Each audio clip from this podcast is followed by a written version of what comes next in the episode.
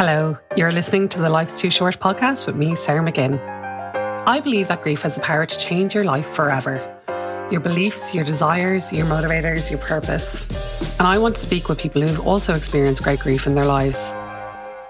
What can we learn from people who have lived through the unimaginable? How do we ensure that we're making the most of our time here? Because as we all know, life is too short. My mum, Anne, died in October 2020 of breast cancer. The grief has been more painful, more traumatic, more life changing than I could have anticipated. I was also nine months pregnant when my mum died and gave birth just a week later to my daughter Annie. I literally never could have imagined that was what life had in store for me. Over the past 12 months, I have seriously considered what life is actually about. What's important to me? Where do I want to focus my time and energy? Where do I want to go? What is my path in life now? And when the inevitable happens, which it will, but hopefully many, many, many years down the line, will I be satisfied with how I spent my time here? I'm also much more comfortable with my body, the way I look. I think we forget sometimes how incredibly lucky we are to just have a body that does everything we want it to do. Who cares about cellulite? Like we have legs that can walk. On today's episode, I speak with Julie Van Dingenang about her wonderful fiance Louis. Julie and Louis were childhood sweethearts meeting as teenagers in school in France. They lived a full, fun filled, adventurous life together for the nine years that they had. Louis died at just 26 years old to stomach cancer, and today Julie tells us about how she lived through that grief and how initially it drove her to move as far away as possible to now, in recent years, where it brought her to set up her business, Lovingly Box, which sell beautiful care packages for the harder days in life. This episode, it'll bring you joy, it'll bring you to tears, it will really, really show you how life is just so short. And I just want to say a huge thank you to Julie for sharing with me. It is not easy to talk about your grief and to remember the people in your life who have gone. So thank you, Julie. Hello, Julie. Thank you so much for joining me today here on Life's Too Short. How are you doing? I'm good. I'm good. Thank you so much for having me and for starting this amazing podcast, Sarah. How are you? I'm yeah, I'm good. I'm good. it's it's it's really nice. It's kind of, you know, this is something that I've been thinking about for so long, and now that it's launched over the last few weeks, it's um yeah, it's just kind of incredible to kind of actually get it out there. The way I kind of like to start off each of um, my chats with guests is to find out a little more about their person. So in this case, be about your fiance Louis. I'd love to know how you guys met, the type of relationship you have, his personality, and just so we can get a really good understanding of, of who he was. Yeah, amazing. Yeah, I met Louis back in high school in France when we were both, I think we were about 17. And we were together for about nine years. And he was just the most amazing person. Like you could not not love him or like I couldn't anyway. and I know a lot of people say that about people who are no longer here, but he really was the most amazing person. Mm-hmm. He loved the simple things in life, like he loved watching, you know, rugby games with his friends or when we were living in Dublin here because we met in France, we actually moved over to Ireland. We loved just daydreaming about like all the amazing houses like in Dublin 4 or whatnot that we couldn't afford, but maybe one day we might be able to buy them loved he loved having barbecues you know, on a sunny day just very simple things. He was um, a very calm and fairly quiet person. He was a great listener. And i did feel like he only kind of really spoke when he felt that his words would add value to a conversation which i thought was yeah which is unlike me. I kind of blurt things out in general. So i kind of learned there to sit back and listen is a very important quality to have he um, he wasn't as quiet though when he like went out. He loved a good party, uh, and I think maybe I don't know if it was the alcohol or the music, but that definitely brought out the the, the dancing or whatnot in him. He was also super smart. Honestly, one of the smartest men I knew. Like he knew everything about politics. He was always thinking of like new businesses that he could start. He had this little notebook where he would like write down ideas for potential businesses that he could start and even in his like last months of his life, he started this business where he was making websites for people. So he learned how to code. So he's always kind of trying to improve himself and like learning something new, which was really uh, impressive, I thought. Mm-hmm. And I do think that because I did start my own company a few years ago, I do feel like that's definitely something that like he did with me in a way, even though he's no longer here, you know, like he kind of pushed me to do it in a way because I don't know, I know that that's something he really wanted to do in his life. Mm-hmm. He never ever complained in the nine years we were together, even, you know, when life was very unfair to him in the end, like he never, mm. never once said anything negative or complained about anything. He was just happy to live, happy to have what he had, and just a grateful person. So yeah, the most amazing person. I loved him very much, and uh, yeah, I do think that I am who I am today because of him and like all the things that he gave me. So yeah, that's who Louis was. Thank you, Julie, for that. I've got a really good essence of of who he was and who you guys were together as well. Because, mm. as you said there, you, you met when you were teenagers, which is a like this part of your life where you're kind of developing into the people that you're going to become. Oh, yeah. Um, so you kind of met at this really critical moment, and it's lovely to hear you say kind of how you almost shaped each other. Mm. Yeah, we definitely grew up together. I mean you know, high school and then uni and then our first jobs, like our first, you know, moving into like moving out of our parents' home together, like all those things kind of do really shape you and mm. make you who you are. So in that sense, I, I do feel like he definitely is always with me because I wouldn't be who I am today if he wouldn't have been there. And he's still with me, like with everything I do for sure. Yeah, like if you you could be potentially a different type of Julie now if you got. Oh, I could a less a less good one. oh, He's all the good parts in me. oh, that's so lovely, so lovely. And um, I'm so sorry to hear that he passed. And you know, I know it's been a few years, but really, and it doesn't matter if it's been days, minutes, years, months, whatever it might be. It's it's still this kind of huge gaping hole in your life, but yeah. it sounds like you both had just a wonderful, fun filled, adventurous time together in the nine years that you had. Oh yeah, we definitely did. We we traveled a lot together as well, obviously. We yeah, we moved abroad together. I had a, an Erasmus experience in between where I left alone to go live in Liverpool and he came to, you know, see me on the weekend. Mm. So we had that like long distance relationship experience. So uh, then when I moved back to Paris, we kind of moved in together, and then mm. we moved to Dublin together in 2015. So personally, I kind of felt like it would have been cool to move abroad, and he was very much keen as well on having like an abroad experience and maybe even creating a life abroad. He wasn't a very big fan of Paris. He mm-hmm. is. Um, I think that's the thing about many French people. Like, there's sometimes a bit of a difference between if you're a Parisian or not a Parisian. He was okay. born very close to Paris, but he didn't feel that strong connection, I guess, to the city. So we were both quite keen on just moving um, and seeing what life was like abroad. And there were some really nice job opportunities here. So we kind of both decided to move to Dublin. You guys were here, am I right in saying it was about two years before Louis started to get sick? Yeah, before he was diagnosed, for sure. He was diagnosed in February 2017, and we moved here in January 2015, so exactly mm-hmm. two years. Wow.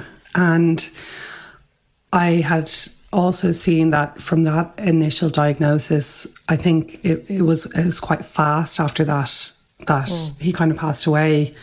Did you know at the time, like when he first got diagnosed, did you know that it was a terminal diagnosis? It, it had spread. So, mm-hmm. and we knew that well, they kind of told us in the beginning and then they had to do some more tests to confirm it.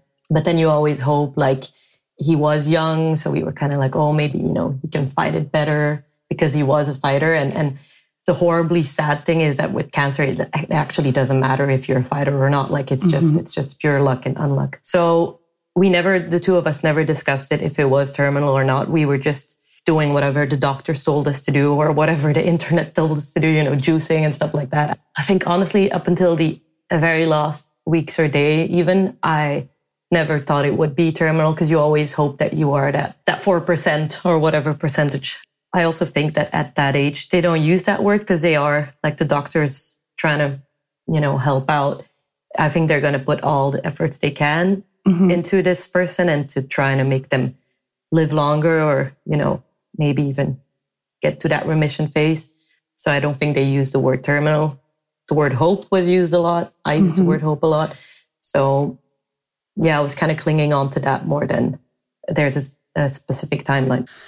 I'm so sorry, Julie, that that you both had to go through that. You mentioned there a lot about hope. Mm. Is that the one thing that kind of, I suppose, helped maintain you over those six months from diagnosis to passing? Oh yeah, hope is. I think hope is what like it's my favorite word, and it's like mm. the most beautiful thing. It's like we're nothing without it. But I also think it was honestly just um, the love, like and the like the the strength. And I think a lot of people who are fighting cancer, they feel like they have to be very strong. And the the the thing is, they are like I like I. He was just so strong. So when you see person who is actually sick mm. being so strong. And he was very gracious all the time. Like he was yeah. and very much focusing on the next step. Okay this isn't working. What do we do next? What if he was doing that i could not do anything else. So mm-hmm. and because I, I also didn't want to do anything else. I was just following his lead kind of. I think maybe like a mutual admiration and kind of mutual mutually feeling like we have to be strong for the other person i know mm-hmm. that he also felt like that was it's very hard when you're sick to see people be sad about the fact that you are sick. Mm-hmm, um, mm-hmm. So I think he also felt like maybe he had to be a bit stronger for me and, and vice versa. So it was definitely the hope, but it was also definitely the love and just the, yeah. yeah, the admiration I, I had for him. And I hope he kind of had for me, but yeah, I know I had for him. Yeah. In those six months, um, were you living here in Ireland? Was Louis being treated here in Ireland, or did you return to family? No, we moved back uh, the I think three days after he was diagnosed. It was quite hard. We were actually looking to buy an apartment. We actually found one the day before he was diagnosed. We we had a completely different kind of mindset of what our lives would look like. And then three days later, we're on a flight with you know all our stuff moving back to to France. But it just made sense to go back to France and yeah. Belgium, where my family's from, just to be closer to family. Um, the health care system in France is also very, very good. Uh, mm-hmm. We were told that they had some of the best hospitals for this specific disease he had. So, yeah, so we just moved back straight away. And I was kind of working from France, and then I would come to Dublin sometimes just to work from here, which was quite difficult to come back alone, you know. Yeah, but he was working for the first, I think, four months or so. Again, very strong, and then mm. he did go on leave, but only very very much at the end because work is good. Like it's good to keep you occupied during those times as well.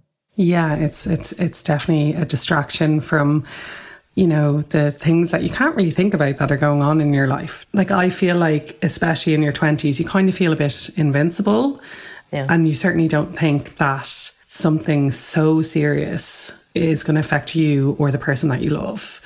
You hope like at that age you're like you said, you are kind of invincible. You you, you yeah. think you can you can take anything on, and you are the I don't know. You'll make a movie about your life, and it'll be a happy yeah. ending, and yeah. you're kind of like picturing all these things. Like, okay, this is just a moment in time, but this is not everything. But then when you're talking, there's there's there's like similar things coming from my brain where it's that hope, and you know, you know, your person is going to be the one that's going to make it, and then when you're faced with that harsh reality that that's you know not the case you then enter into this grieving spiral where I don't know about you and I don't want to put words in your mouth but I felt a lot of regret about all that maybe hope that I had had. I, I felt I felt naive you know you're dealing with this huge loss and then at the same time being like why wasn't I preparing myself better for this do you know yeah like all the conversations that we should have had. Yeah. Um, all the yeah.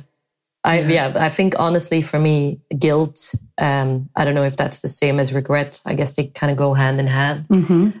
Yeah, that's definitely like the strongest feeling I have uh, mm. related to my my grief. And it's it's yeah. it's irrational because there's nothing you can do about it. It just sucks. It's just there. And I, I think a lot of people who are grieving, like guilt and regret, it's definitely like a really strong emotion that people don't really talk that much mm. about. I think people in general think that grief is more just crying all the time. Yeah. But the main reason I cry is, you know, because I just feel like I should have done this. I didn't do this. It's yeah. just, it's life. like, yeah. And it's, it, there's sometimes there's nothing more you can do. Like you, you don't know. If I do it mm. all over again, maybe I would change things, you know. But I mean, I definitely would. But it's that's not how it goes. Yeah. So yeah, definitely a lot of regret and guilt. Yeah. And on that, I suppose personally, how I feel about grief and how I what I feel there's a lot of misconceptions about it is that, as you said previously, about grief just being a lot about sitting around and crying, but actually it's like this huge range of emotions. It's so emotional. It's so physical. It's like I had, mm. you know, a lot yeah. of anger. Yeah. There was just all these emotions that, you know, I wasn't expecting. Could you maybe, as much as you're comfortable with, just talk us through those first kind of days, weeks, and months and how that grief, what that grief looked like for you? For me, uh, I, I, love that you called out the physical part of it as well, because mm. I think mm. people overlook that. I, um, I had I I didn't eat a lot at all, even in the last few weeks, because I don't know, but I maybe it's just me personally, but mm-hmm. when you're so deep into the caring mode, I felt like a lot of the things he was going through, I was going through. So like when he couldn't eat, I was like, I won't, I won't eat. I don't need to eat either. So I lost quite a bit of weight. I and because of that, I think also just because of all the sadness and anger and and and just the everything going through my body. I just felt really weak physically. Yeah, I just stayed in bed for a month in my parents' bed, actually, in my parents' home. So that was mm-hmm. really nice that they were there for me. My whole family was. I, I'm, I'm very, very lucky. I have honestly the most amazing support system. It was a void physically. I didn't have, like I said, a lot of food, a lot of strength, but also just in my brain, I just, I just slept. I was so tired and I didn't feel like I think I, I, I honestly think I was in a depression, which mm. I think is quite normal when you go through something like that. And then I, um, I was very angry about, about the silliest things. My parents actually bought me like a boxing ball thing. So that when oh, I did wow. feel a bit of strength, I was like, I'll try to hit this thing. Um, That's a really good idea. it was actually really good, yeah. yeah. Um, and I still have this anger sometimes. My mm-hmm. um, when I started dating again, like years ago, mm-hmm. uh, my boyfriend also bought me a little boxing ball to put on my my desk at, at the office because, yeah, I don't know, this anger kind of still stayed with me. And I'm not an yeah. angry person. It's just sometimes. Yeah. Totally so yeah, I think just avoid. Uh, just I felt so empty of mm. everything. I just didn't feel like living for a little while. I just felt like surviving because mm-hmm. life is worth living. And, and Louis said that. So I was like, I, I really owe it to him and to anyone who doesn't have the chance to like, I, I have to keep going, obviously. I, it was never in my head to not, but I just mm-hmm. didn't really want to for a little bit. I, I wanted to just have a, a break from life for for a while. So that's what it felt like for the first few months. I missed him a lot as well. Like the missing was very, very hard. Um, because mm. we were never apart for very long. So it's, yeah, you kind of used to being with that person all the time. And then all of a sudden you have to realize that you won't be for a very, very long time or never again, depending on what your belief is. Mm-hmm.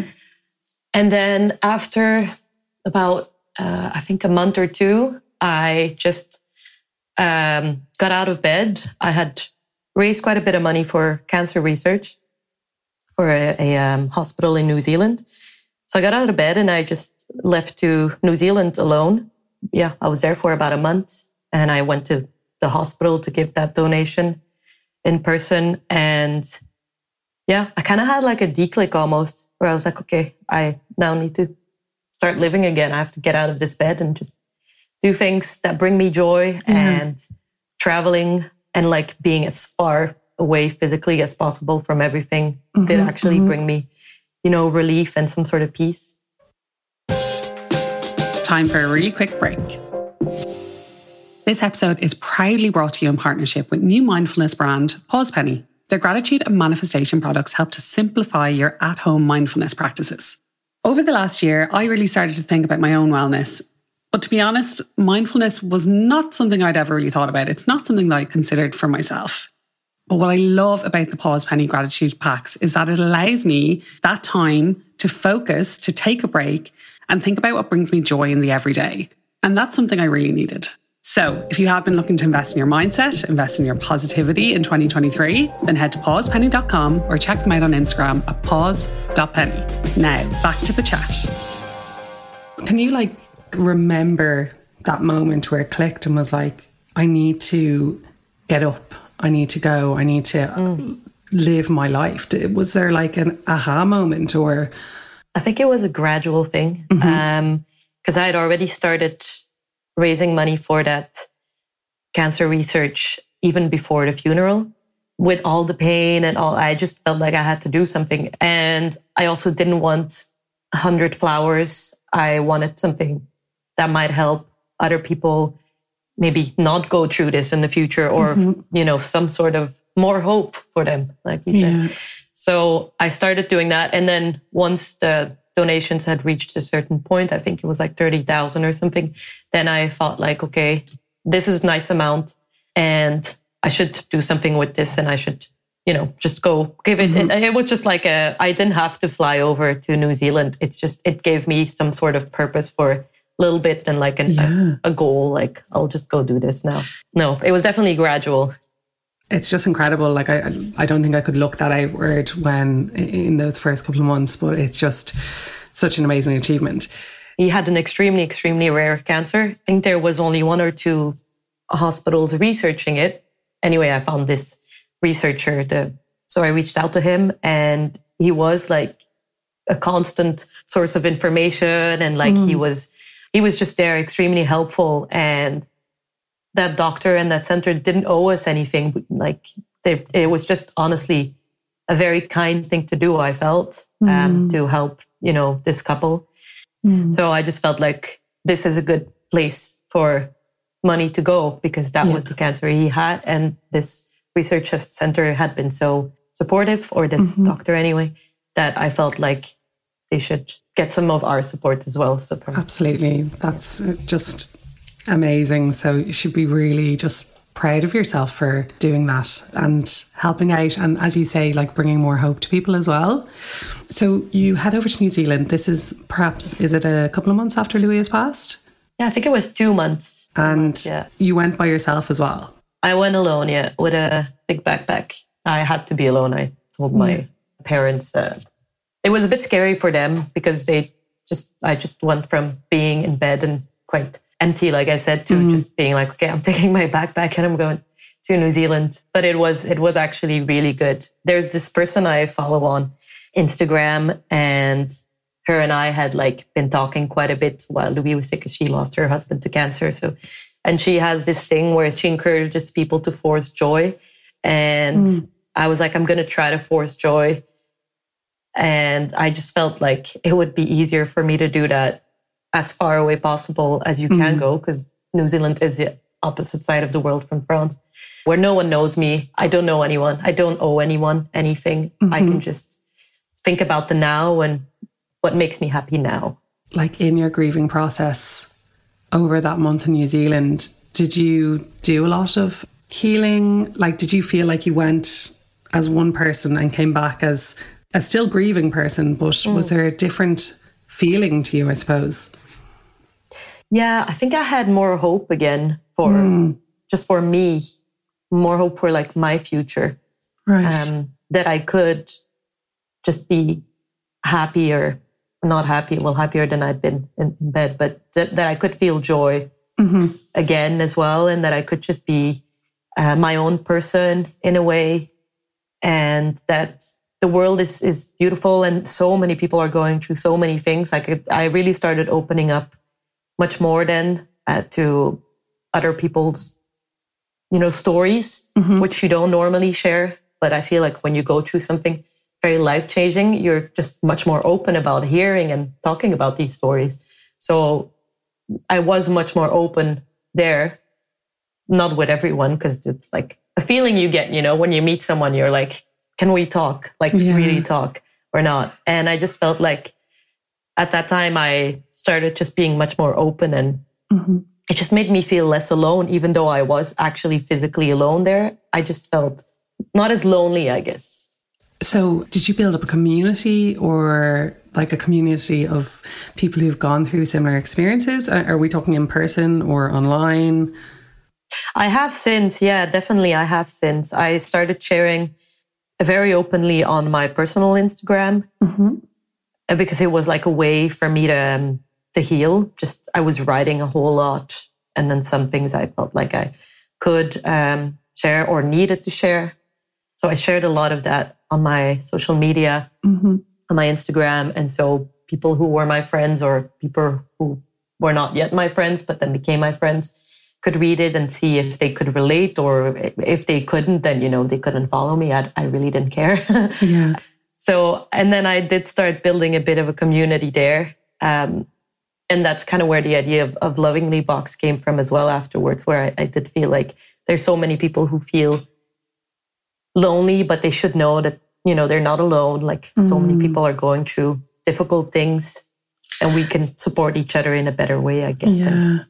And that's so, such a beautiful lead in to kind of lovingly box and why it was started and i got a lovingly box a few months after my mum passed as well and it had some really gorgeous stuff in it and my friends had got it for me and it was something that was really special. It's not something I'd heard of before. When you're in that initial midst of grief, it's such a different way of expressing care for people in your life. Was the whole idea brought from the experiences that you've gone through over the last couple of years? Yeah, it, it definitely was. I think I'm going to have a good cry after this podcast. But oh. yes, no, no, it's good. It's good. Yeah, it definitely was. It came from December uh, uh, Christmas, uh, mm. Christmas Eve, I think actually of of that year, 2017. And my grandma passed away like uh, early December, um, so two months after Louis, and so Christmas was a bit quite different because mm. we always had Christmas at my grandma's place with the whole family, and, and then we had had like these two losses, so Christmas was not mm. not very fun. And I just I just remember like you know, for Christmas specifically, there's this pressure where you feel like you have to be happy and like, mm. you know, you have to be grateful. And I did not feel grateful. Like that was the worst year of my life. And I, I didn't feel any gratitude for that year. Mm-hmm. In my family, a lot of people were not okay because they had also lost their grandma. But still, like, we were kind of like trying to go ahead with it. And I just like, I was like, it's, it's okay if we're not okay. Like, it's, it's totally fine yeah, I remember that when Louis died, like I also got quite a few flowers, which I didn't actually even see because I, like I said, I, I didn't get out of bed. So I, I actually didn't see most of the flowers. I do know, like they come with cards, so I do know who gave them.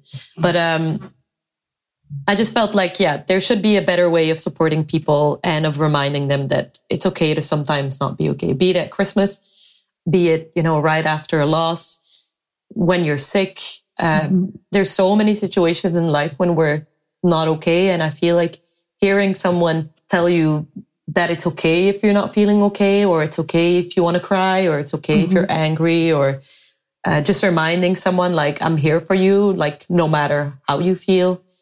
I I just felt like that would be a really beautiful thing to have, and so I started thinking of uh, yeah a gifting company that would reinforce those statements mm-hmm. and give people going through a difficult time something even more tangible that shows them that they're cared for and loved and, and not alone. The first box was called It's Okay That You're Not Okay. So that was yeah. a starting point.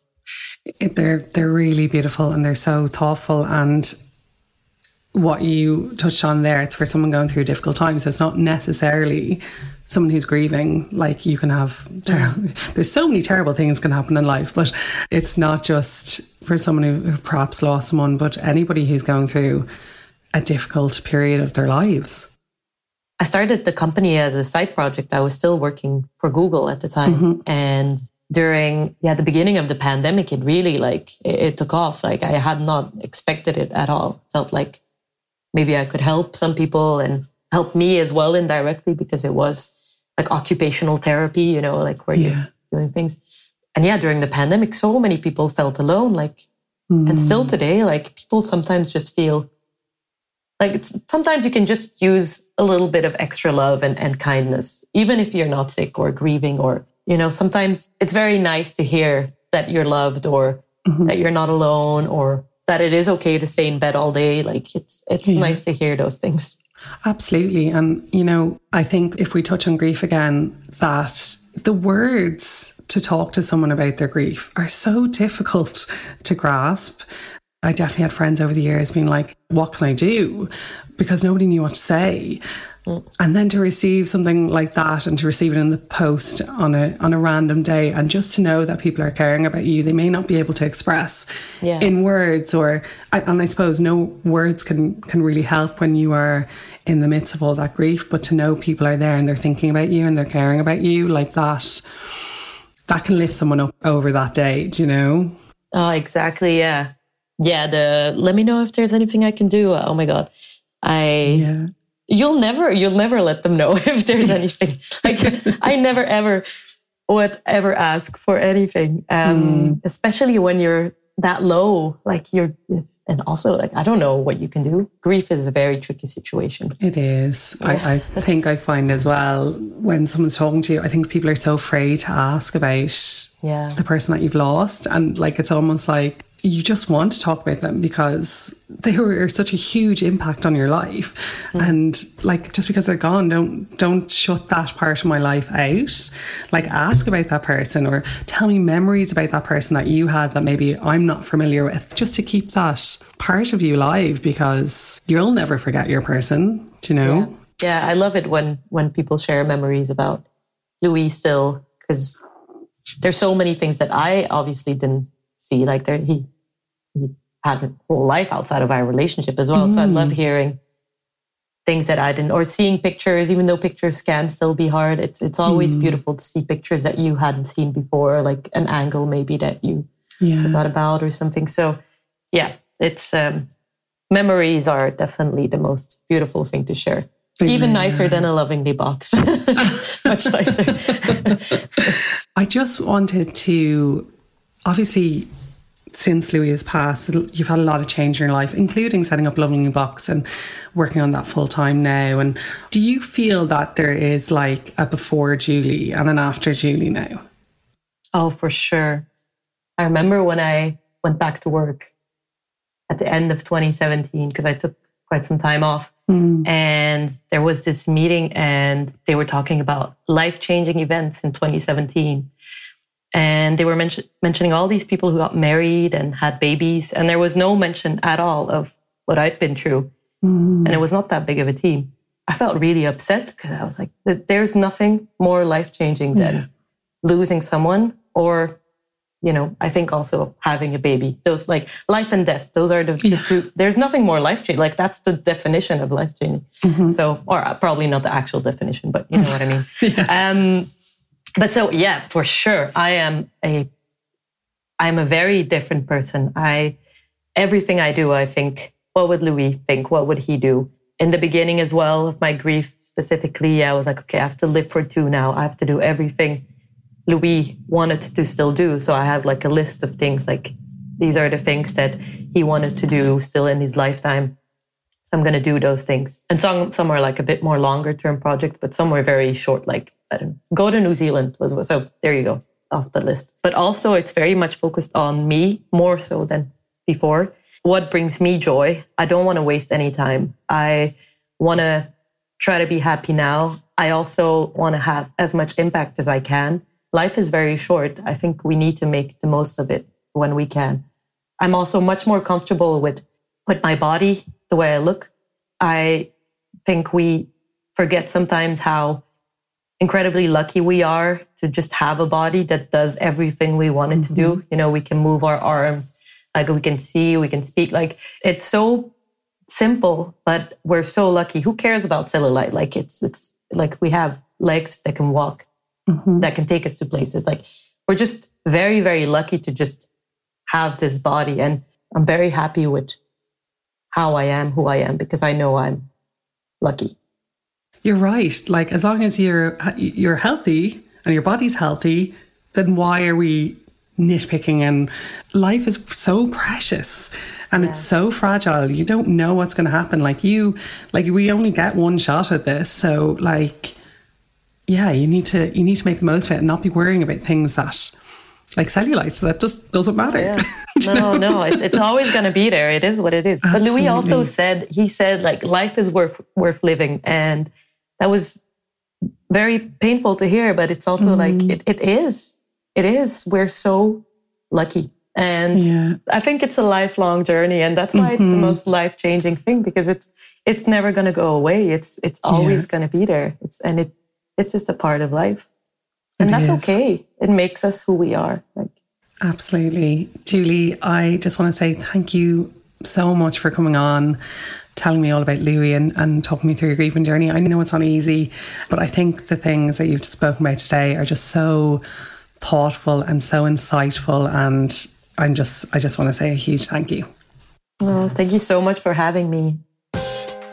Thank you so much to Julie for coming on and sharing her story and, and sharing Louis's story as well. It's not easy. It's actually, it's incredibly difficult. So thank you, thank you, Julie. The one thing that really struck a nerve with me when I was talking to Julie was how she spoke about hope. And it really got me thinking about how grief and hope go hand in hand. If you don't have hope, grief will swallow you whole. You need to have hope for the future. If you want to check out Julie's business, you can head over to lovinglybox.com and you can also follow them on Instagram at lovingly underscore box, where you can see their absolutely gorgeous range of care boxes for all different types of difficult days. So, yeah, I would highly recommend heading over to her site and checking it out. If you enjoyed listening today, I would ask that you consider liking and subscribing on whatever platform you're listening to. Also, if you know someone in your life who might benefit from hearing these stories, I'd ask that you share these episodes with them as well.